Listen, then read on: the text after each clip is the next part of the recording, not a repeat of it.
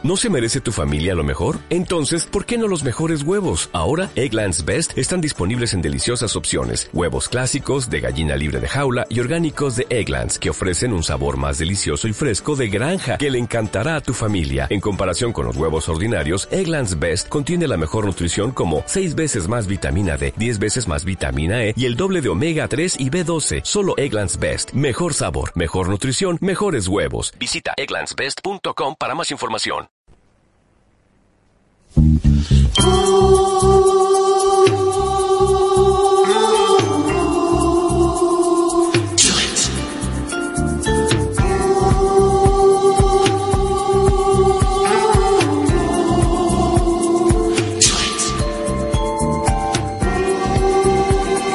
Iniciamos buenos momentos como siempre en radiomachalí.cl, la jornada correspondiente al día martes, continuado en buenos momentos. Un saludo cordial y afectuoso a toda la gente que los escucha en estos instantes a través de las diversas plataformas de la radiomachalí.cl. No se olvide, www.radiomachalí.cl, ahí los puede encontrar. Los invitamos a escuchar la radio y buenos momentos y todos los programas que esta emisora está generando, que yo no me canso de decirlo, reiterarlo y repetirlo, que siempre está produciendo un poquito de ruido. Y hay gente que lo está escuchando en diversas partes del orbe, y eso es realmente importante para quienes hacemos buenos momentos. Saludamos a Jaime González en la puesta en el aire de la producción general, y a Antonio Sequi, como siempre. Gracias, otra jornada más de buenos momentos, Antonio. Buenas tardes, Rigo. Buenas tardes, Jaime. Antonio, ¿qué te parece que partamos de una manera diferente? Hablemos de alguien que hoy día, esta semana, estuvo de cumpleaños, ¿eh? Sí. Una figura relevante de la música. Relevante, oye, Gustavo Cerati, ¿quién no lo conoce, por supuesto? Quien estuvo de natalicio hace exactamente una semana, 11 de agosto. Estaría cumpliendo unos 60 años. Nació en 1959, exactamente. Buenos Aires, Argentina, porteño. Correcto. Quien virtuosamente conoce a Alberti y Zeta Bosio y arman este tremendo grupo de rock latino, que para mí personalmente es uno de los mejores o el mejor grupo de rock latino de la década de los 80, 90. Y en fin, tengo vivo el recuerdo de su gira Me Verás Volver, el cual estuvo el año 2007 visitando en el Estadio Nacional de Chile. Tremendo, potencia de voz, Gustavo, vivo aún en esos años, potente, temazo, Rodrigo. Yo realmente me emociona cada vez que escucho Soda Stereo. Y vamos con un tema de Soda Stereo, por supuesto. Signos. Allá vamos. Arrancamos diferente. ¿Sigamos? No sale todavía.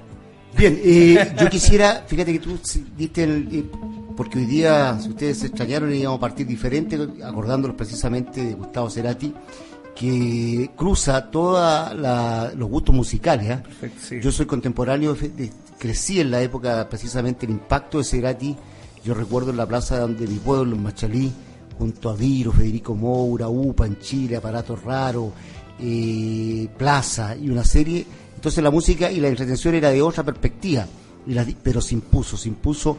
En Argentina sobrepasó a los grandes, al flaco Spinetta, a tantos que hicieron historia con la música transandina. Inclusive se le compara, ahora sí.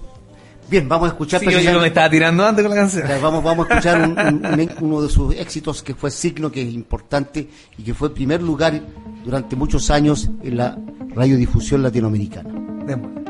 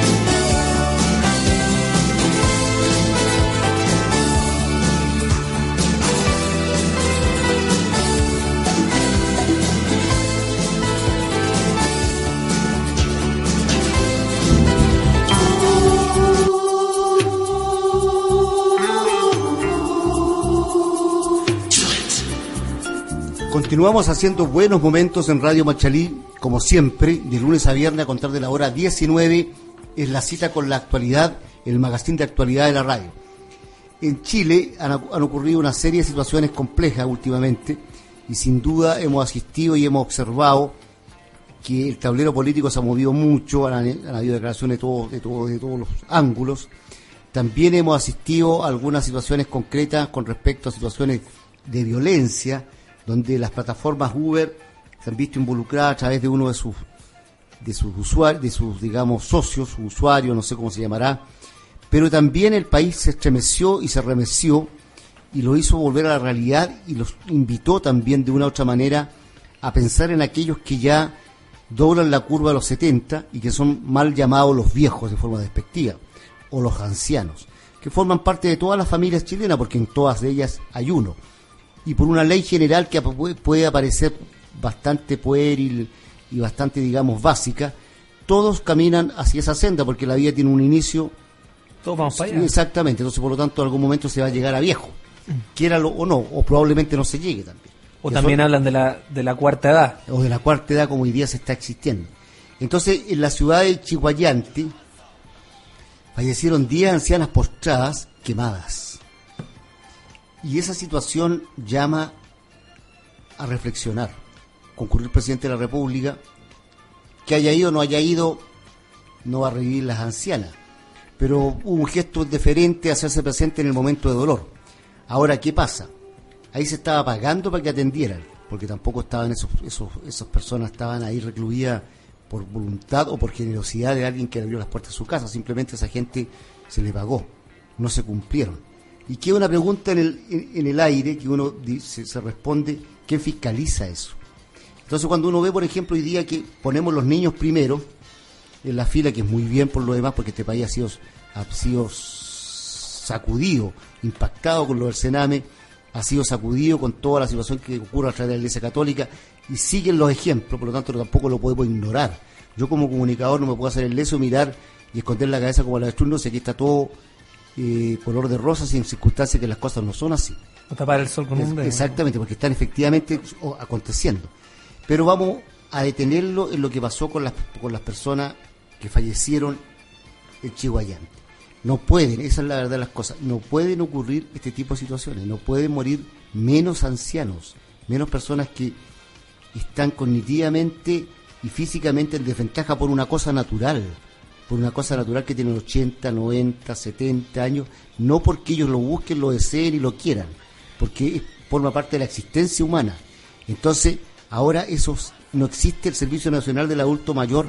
No hay política, no hay un par de funcionarios que se le pague un resto adicional y que después de las 6 o el día sábado vayan a inspeccionar los hogares y vayan a verificar qué comen esos ancianos, cómo se calienta, cómo están los enchufes, en fin. Y fíjate, hay un detalle. Ahora, Antonio, te doy la oportunidad para que tú intervengas con respeto, porque es un tema que provoca molestia. Sí, y da mucha pena, naturalmente. Y me llama la atención, vístolo desde afuera, digamos, obviamente.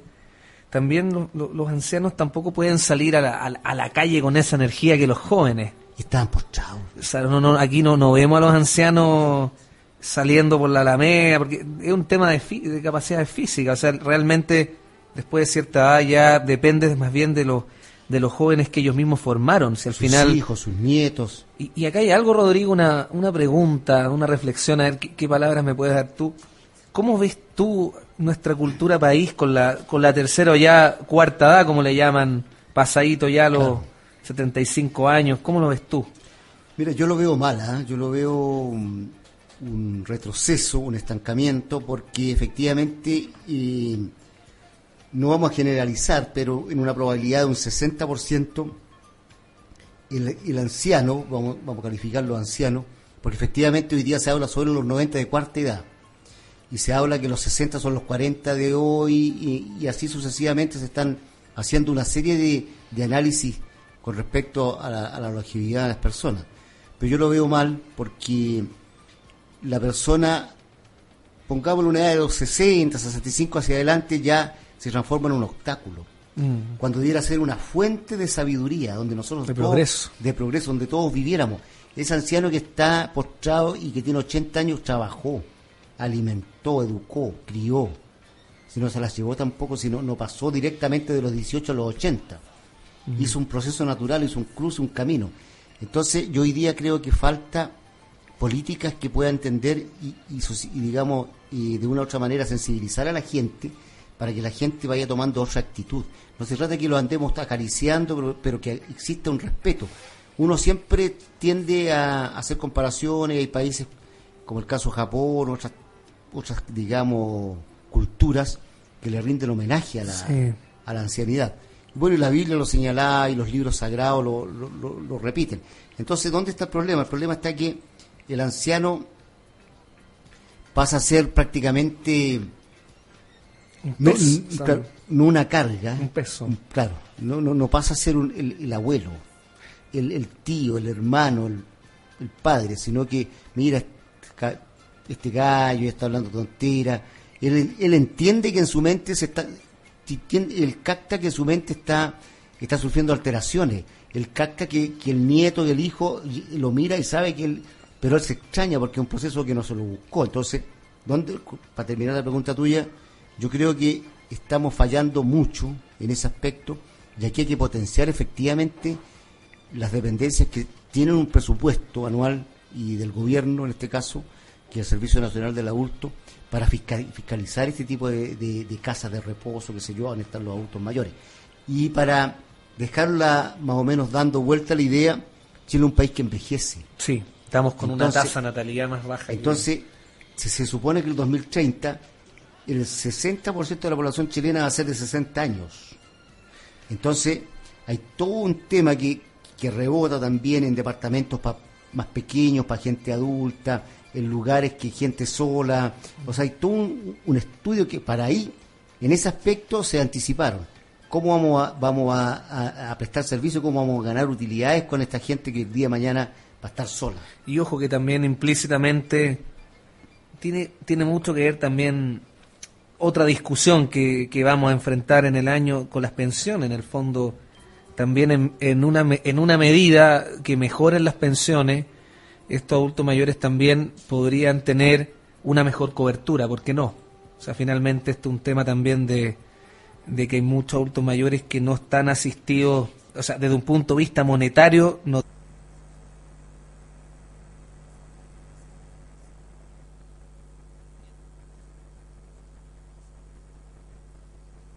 Una cantidad determinada de hijos, entonces se toma una decisión que ponte tú, puede ser democrática o dictatorial, pero alguien puede decir, no, yo no quiero que mi papá, yo exija, y al final se impone la tesis de que sí.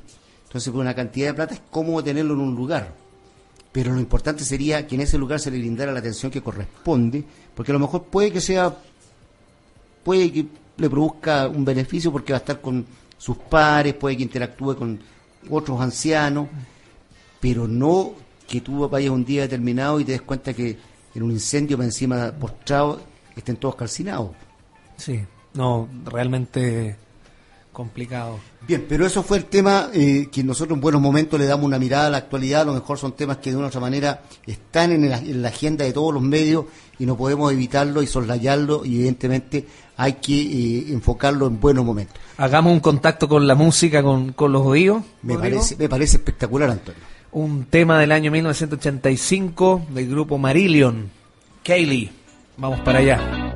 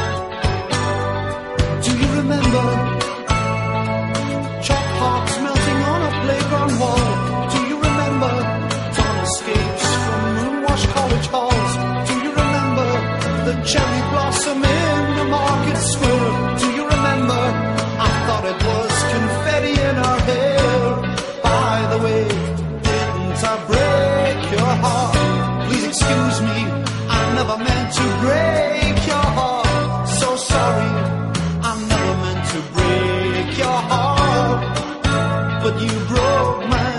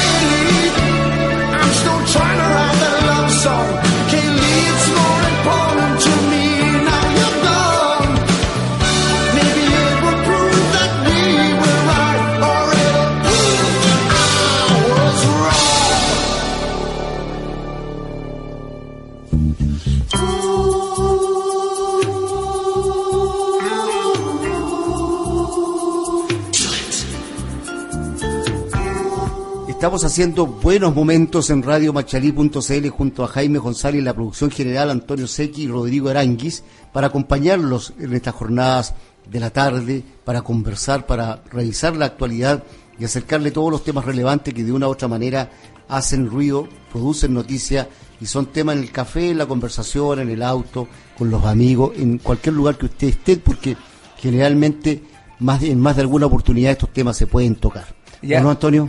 Claro, y ya más cerca del 18 se acercan mejores días, además. Bien.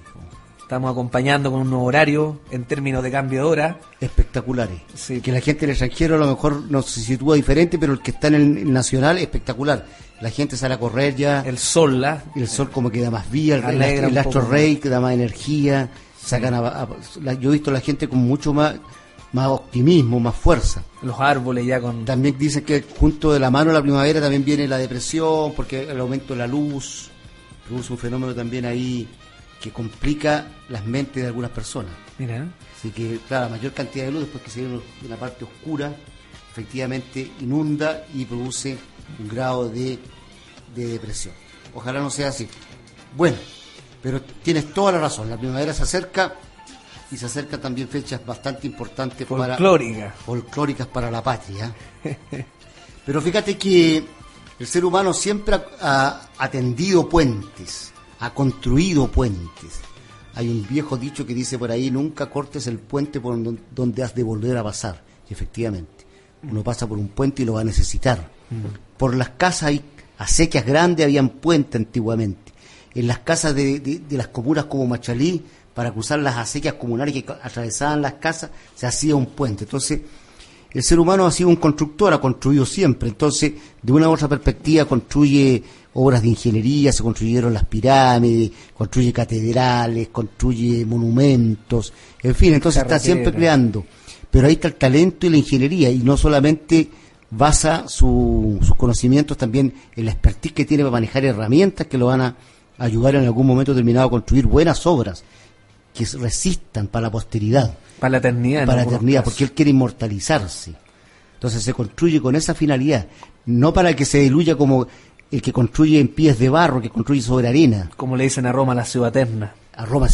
Ahí tienes grandes construcciones, ¿no? Y edificadores el Coliseo romano. Y las invasiones romanas en Europa también tuvieron todo un tema de puentes. Militarmente, muy claro, fuerte. Y la Segunda Guerra Mundial también se desencadenó en varios desembarcos, en varios puentes, las guerras que ha tenido la humanidad, los grandes y legendarios y generales como Alejandro Magno, Iván el Terrible, Atila, cruzaban los puentes, se sentía Napoleón. Entonces el puente es un símbolo importante de desarrollo, de expansión. Y el hombre construye carreteras para desplazarse, y obviamente que hay sectores que el declive, el relieve no permite, entonces el puente es el que va a ayudar. Entonces, esta semana, por eso le damos importancia a este tema desde el punto de vista de lo que significa. En Génova, en Italia, se desata una psicosis que está afectando a toda Europa, porque de una u otra manera, en Francia, 841 puentes presentan riesgo. La tragedia del derrumbe del puente de Morandi, igual que un cantante italiano, ya Morandi, en Génova, con 39 muertos y al menos una veintena de desaparecidos, no solo desencadenó una suerte de psicosis entre la población acerca del presunto mal estado de la infraestructura de toda Italia, sino también del resto de Europa. O sea, hubo que pasar por la muerte de 39 personas para dejar en evidencia el mal estado de todos los puentes de Europa y de Italia, en este caso. Y hay un tema también, puentes que están súper exigidos por el transporte de carga, de comercio. Claro, y es efectivamente también que después lo vamos a tocar, por si no se lo escapa, la misma ciudad, vamos a hacer un bypass y vamos a derivarlo un poquito, lo vamos a salir. Y tienes el caso tú de ciudades que absorben el tremendo paso de vehículos, el caso Machalí, de camiones de alto tonelaje de teniente, vehículos, transporte que deterioran el pavimento, no los puentes. Pero tú dices, y vamos a ir a tomar contacto con la música, Antonio, así que... Vamos a entretener el odio. Vamos con pausa comercial, dice nuestro productor general. Con pausa comercial. Ok.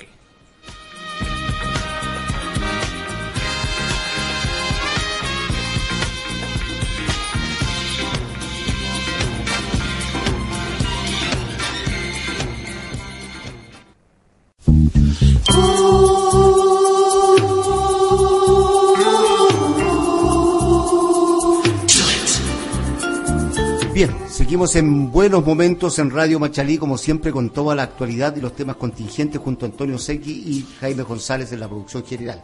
Estábamos hablando de la importancia de los puentes con lo que sucedió en Génova, en Italia, pero también en Chile acontecen fenómenos con los puentes, el caso del Caucao.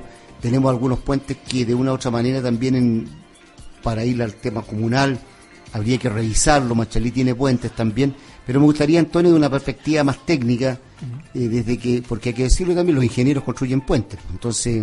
Es parte de la ABC de la antigua ingeniería. Entonces ahí hay un tema también clave, que nos dieras algunos matices, algunos tics interesantes con respecto a cómo se concreta, cómo se construye un puente, porque la gente dice que aparentemente es simple, es colocar dos ladrillos, cruzarlo y poner algo encima. No, para nada, o sea, hay todo un tema, primero, buenos estudios de suelo, ojo con eso, ¿eh? O sea, hay todo un tema de que partes desde esa base con algún error en ingeniería y podrías tener un desastre, realmente un problema igual o mayor a lo que estamos viendo con el caso de Génova.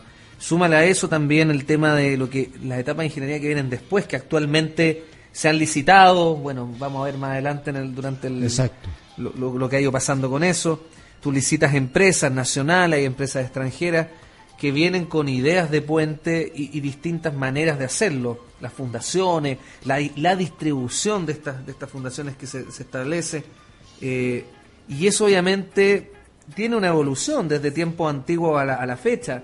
Los materiales antiguamente, tú bien lo sabes, Rodrigo, piedra, el tema calicanto, pilares muy grandes. Pero da la sensación que eran eternos. Claro, o sea, materiales que actualmente ya no se utilizan, pero que de una otra manera en esos años se hacía una filosofía de construir para la eternidad, como dijimos. Exactamente. Y si lo lleva a la fecha, actualmente se diseña con ciertos límites de tiempo, hormigón armado, que en el caso de Italia vimos que ya algunos estudios adelantan que debe existir un tema con la fatiga de este hormigón, ¿eh? que ya era un minuto de decir stop y hagamos una mantención mayor de este puente. En el fondo poder... ¿Y eso se pudo haber percibido en su momento? Una alerta, una luz verde que se señalara algo, roja. O sea, hay un... Mira, para los puentes se hacen estudios de vibración. Para poder entender cómo el puente vibra, cómo oscila, cómo se va, digamos, cómo este comportamiento de la oscilación en el fondo da luces del estado de daño que tiene. Y evidentemente en Europa, como tú bien señalas, hay varios puentes que ya se han detectado con un estado de daño, digamos, no menor. Entonces, claro, porque ahí deben haber puentes centenarios. Puentes centenarios, claro. Y bueno, yendo al caso de Chile, tenemos muchos puentes distribuidos a lo largo de nuestro país, por supuesto. Hacienda superior a los 7.500 puentes, Rodrigo. Exacto. Por ejemplo, tú tienes el puente del Río Claro, que data de 1870. Antiquísimo. Que estuvo hasta el terremoto del 2010 operativo. Tenemos el Malleco de 1895, ¿cierto? Después tenemos el puente colonial 1946 del presidente Ibáñez, y a eso agreguémosle las grandes construcciones que tuvo de puentes Chile en la década de los 40 o 20. Por ejemplo, el puente del Bio Bío, que es el más grande que hay, pues es una tremenda puente, entonces, y ha estado impecable. O sea, ¿a qué me refiero? Que habla de la construcción de puentes realmente espectaculares, de una ingeniería, pero de gran calidad, y de materiales también de gran calidad. Tú también tienes después el puente del río Maipo cuando vas a Santiago, ¿cierto? Que también tiene una antigüedad espectacular. Si vas a San Fernando, el puente del río Tinguiririca, ¿ya? Y si llegamos a Machalí, tenemos el puente en Coya sobre el río Cachapual, tenemos el puente Chacalli, tenemos algunos puentes más pequeños también en la localidad cordilleranas de Coya, Pangal, ¿ya? Y también en Machalí hay algunos puentes pequeños, que son puentes de los canales que circundan la comuna, y donde también han ocurrido accidentes lamentables, precisamente por problemas de diseño de esos puentes, que son en base a tabla, porque de madera, no estamos hablando de diseño, digamos, sólido. Y tenemos un puente, un acueducto, que data de 1870 aproximadamente, que se empezó a construir, que cruza las comunas de Machalí, donde nace el Cachapual, Machalí, hasta San Francisco de Mostazal, que son el puente que se llama, aquí le dicen el Calicanto, porque está hecho de cal y de arena y de huevos de cáscaras de huevo de pollo. Con el acueducto. Y con el acueducto, entonces tiene la misma construcción que tenía el puente del arzobispo, que se llamaba en ese tiempo el corregidor Sañartu, el 1700 y tanto. Ese todavía está en pie y tiene más de 150 años. Increíble. Ha tenido, o sea, museos realmente. Exactamente, que es un patrimonio tangible que tiene Machalí, que ha soportado 2 o 3 terremotos que han sufrido pequeñas grietas nomás. Mira. Pero ahí se ven construcciones tan antiguas, tan fuertes, tan sólidas. Mira, y es interesante porque a la vez tú te movías en lo largo del territorio. Tú sabes, Rodrigo, que existen sobre los 7.500 puentes en Chile. Y me sorprende el número de puentes de madera, que supera los 4.000. O sea, más de la mitad de nuestros puentes son de madera. Tú cuando manejas y te toca ir a lugares, digamos, por tu trabajo, generalmente también recorres lugares, comunas de la zona de Atacama, en fin, de diferentes puntos del país. De repente no tú pasas confiado por algún puente. Totalmente. No se cuestiona, digamos. Yo creo que todo conductor hace lo mismo, ¿eh? Es que se da por hecho. Actualmente ya los puentes, al menos cuando tú vas para el norte, en carreteras concesionadas además. Eso sí. Ya no estás pensando, oye, pero el pueblo al interior. Claro, hacia los pueblos, pero acá vienen números que en el fondo nos permiten entender el porqué del fondo de que fallen o no fallen los puentes. Yo siento que hay un tema de mantención de puentes, ¿ya? Que Chile ha sabido llevar, pero no con nota 7. O sea, tenemos un estudio en la Universidad Católica muy interesante, en el cual ataca el tema de la mantención de puentes, Rodrigo. Y tenemos varias brechas. Ahí está la falla. Tenemos un tema de platas que hay que implementar para tener el monitoreo de nuestro parque puente. Y las concesionadas no tendrían la responsabilidad ellas de invertir, no. Se lo hace Vialidad y el MOC. Se habla de platas, primero. O sea, eso es básico. Vamos con un tema. Bueno, tomamos contacto con el oído, como decimos. Vamos a escuchar una gran pieza de Tina Turner, una película que no se va a acordar de Mad Max, al menos, como decís tú, se cae el carnet. Año 1985, We Don't Need Another Hero. Vamos para allá. Grande Tina Turner.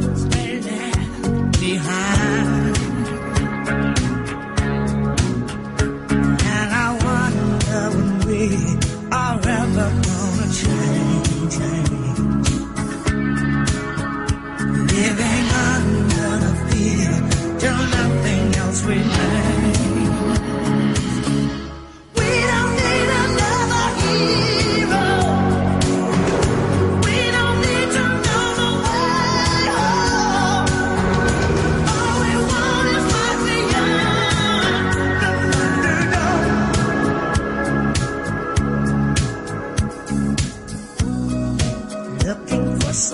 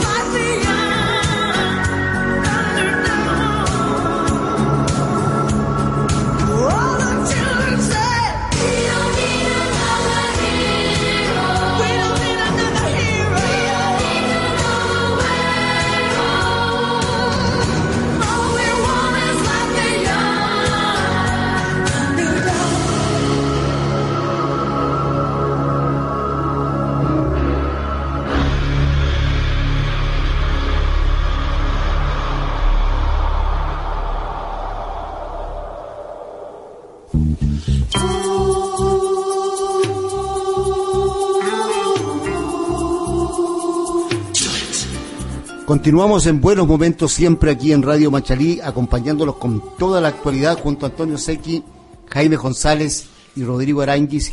Hay que identificarse en los medios de comunicación para que sepa quién le está hablando. Con mucho cariño y afecto hacemos buenos momentos, momentos que usted toma contacto con una opinión diferente, refrescante, de lo que es la actualidad en la radio. Y estamos hablando precisamente de los puentes, y los fuimos un poquito al contexto histórico, al contexto técnico, con respecto a los puentes que ha sucedido, porque en una de esas lo encontramos con una tragedia también aquí en Chile, ¿cierto? Y evidentemente que invita lo que hemos logrado detectar, que Vialidad y el MOP está permanentemente presente, inspeccionando algunos puentes, o generalmente todos los puentes, porque hay conciencia, por lo menos existe esa sensación de que pueden evitarse una tragedia de proporciones. Y fíjate que nos desafía doblemente, Rodrigo, el tema de la sismicidad, inconscientemente, y construir en Chile tiene un estrés producto de nuestras experiencias con los terremotos. Exacto. Entonces, eso es muy importante, ¿eh? Digamos que tenemos una cultura de desastres en términos de sismo, de los terremotos. Yo recuerdo el 2010, cuando me tocó vivir el terremoto, nunca olvidaré ver puentes del acceso sur a Santiago cortados, la losa cortada. Correcto. Entonces hay un desafío ahí que nos empuja a ser perfectos en temas. O sea, a Chile le cuesta más, porque tiene que agregarle el tema sísmico. Todo tipo de construcciones, ¿eh? Todo, absolutamente todo. O sea, es más, tiene un valor adicional. Total. Y yo en ese camino, Rodrigo, quería mencionar este estudio que algo dije antes de la pausa. Tenemos de estos 7.000 puentes aproximadamente, para llevar la mitad de estos puentes, si decimos que la mitad, entendamos que son los puentes más importantes del país, los queremos llevar al estándar actual de cumplimiento de las normativas, debería el Estado desembolsar 2.500 millones de pesos para llevarlos al estándar actual. ¿Eso qué quiere decir? No es mucha plata, ¿eh? No es pero es bastante, millones de dólares. ¿Dije peso? Sí. Disculpa. Ahí sí que me asusté. Disculpa. Claro, porque era poquito menos de lo que está pidiendo Sebastián Dávalo a Canal 13. Por eso me asusté. Pues. No, mira, son en dólares, 2.500 millones de dólares, ¿ya? Y tenemos obviamente brechas, por supuesto. Pero fíjate que si atacamos 1.500 millones de dólares para poder distribuir en puentes, ya llegaríamos, digamos, a un nivel aceptable en nuestra infraestructura nacional de puentes. A lo que quiero llegar, auditores, es que nuestros desafíos en puentes no se acaba al momento de la construcción, por supuesto, sino que es un constante vivir. Tenemos temporales, tenemos cauces de ríos. Exacto. Chile tiene un cauce de ríos súper potente de la quinta región hacia abajo. Exacto. Hacia el sur, estamos expuestos, como se dijo, a terremotos, a esas avalanchas de barro que ocurren ahí en Copiapó, en esos sectores, el invierno boliviano, y sin tener un tren tan desarrollado en Chile, porque decir que desarrollado no es desarrollado el movimiento en tren. Nuestros movimientos de carga son en su gran mayoría camiones, que son los grandes usuarios de puentes. Efectivamente. Y entendamos que un camión en movimiento son bastantes autos en uno solo. Entonces, yo te digo, para cerrar esta idea de este estudio, hay que poder tener clarito primero los estados de estos puentes para hacer inversiones efectivas en reparación y en mantención. Caso contrario, vamos a ver cosas como el desastre del puente Caucao, que lo vamos a tocar. Yo te quiero hacer una pregunta bien directa y objetiva. Yo hice mención anteriormente que se construyeron grandes obras de ingeniería en Chile. ¿Cómo está la ingeniería hoy día en Chile? Mira, pues se recurre se paga mucho extranjero o se recurre al profesional nacional. Mira, yo lo veo así, para licitar obras, o sea, se invitan internacionales a licitar. Yeah. El conocimiento está en Chile, los profesionales están, pero la oferta chilena se la hace competir con empresas internacionales y se licita, y muchas veces se adjudica tal vez no al más al técnicamente más preparado, sino que pasa también por un criterio económico. Entonces las bases técnicas de las licitaciones muchas veces te puedes topar con sorpresa. Y en eso llegan empresas españolas, italianas, europeas, por supuesto, de distintos lugares. Claro, porque lo mismo que pasa, por ejemplo, haciendo un parangón, se estaba construyendo aquí en el nuevo nivel mina el túnel, lo hacía Túneles Mineros y dejó botado el trabajo y se fue. Después, posteriormente, el teniente nuevamente lo citó y los volvió a perdonar, volvieron. Entonces, tú tienes razón, licitan grandes empresas, consorcios extranjeros, pero contratan al profesional chileno. No, claro, salen en tercera línea, en segunda línea. Claro, y aquí también se cruzan expectativas económicas, o sea, hay empresas que no llegan a cumplir in situ la realidad del proyecto económicamente como la vieron y se generan detenciones.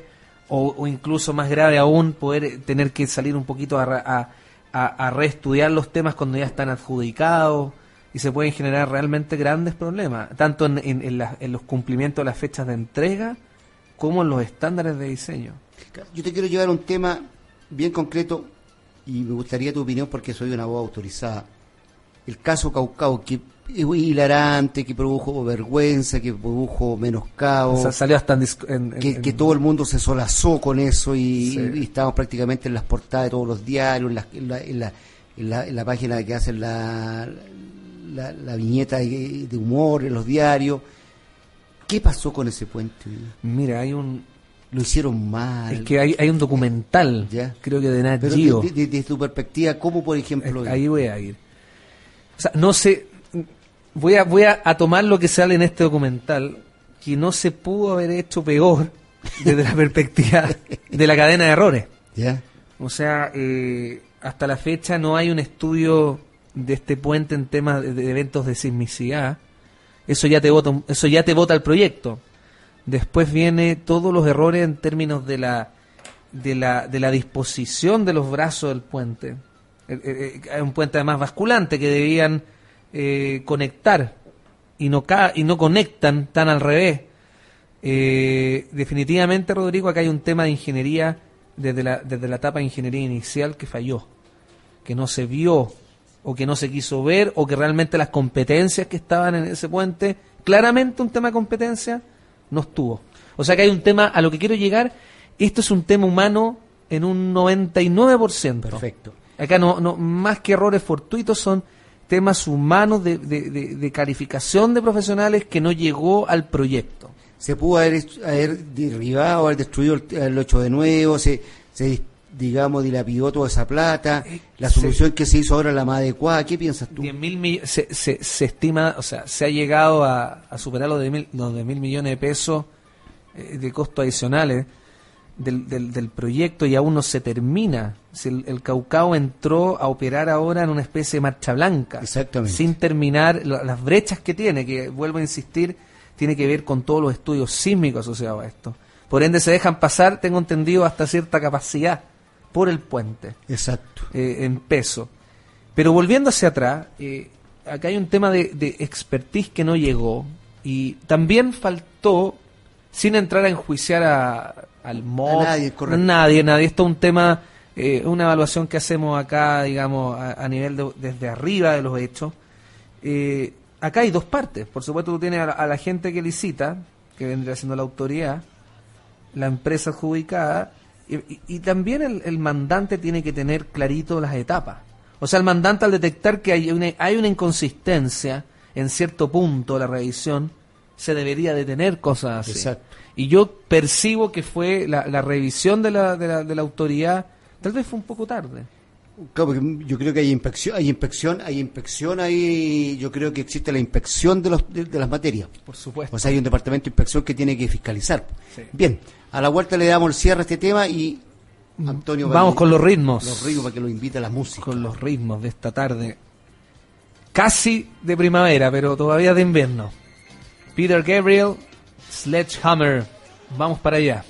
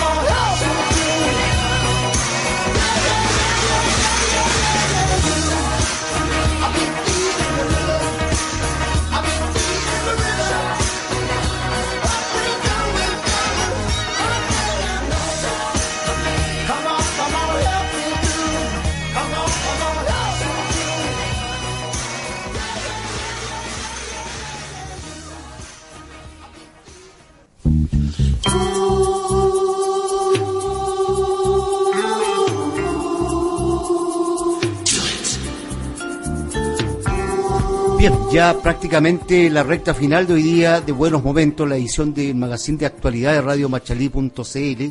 Yo quisiera saludar a dos amigos, ¿eh? La mañana estuvo con un doctor, que es el doctor que me ve permanentemente, al doctor José Tomás Monte, un profesional joven de la Católica, espectacular, y a un amigo también que es doctor, que es Durlan Vidal González, que es un cardiólogo espectacular, brillante, uno de los mejores médicos de la plaza de la región de O'Higgins, que en algún momento a lo mejor va a estar con nosotros hablando temas relacionados con la salud. Importante. Por mi parte, después para que tú te despidas, Antonio, y yo hasta aquí nomás, y los reencontramos mañana en Buenos Momentos. Chao, Jaime. Chao, amigo auditorio. Antonio. Bueno, Rodrigo, quiero mandar saludos en especial a Eugenio, a Juan Agustín, a Francesca, que es una auditora que nos escucha desde muy lejano. Me contaba que estaba preparando el 18 allá en Pensilvania, y con Radio Machalí va a estar atenta a nuestro próximo programa, Rodrigo. Los sumamos, un gran abrazo desde Machalí, ¿eh? Tremendo abrazo. Saludos, gracias, saludos. Jaime, por todo.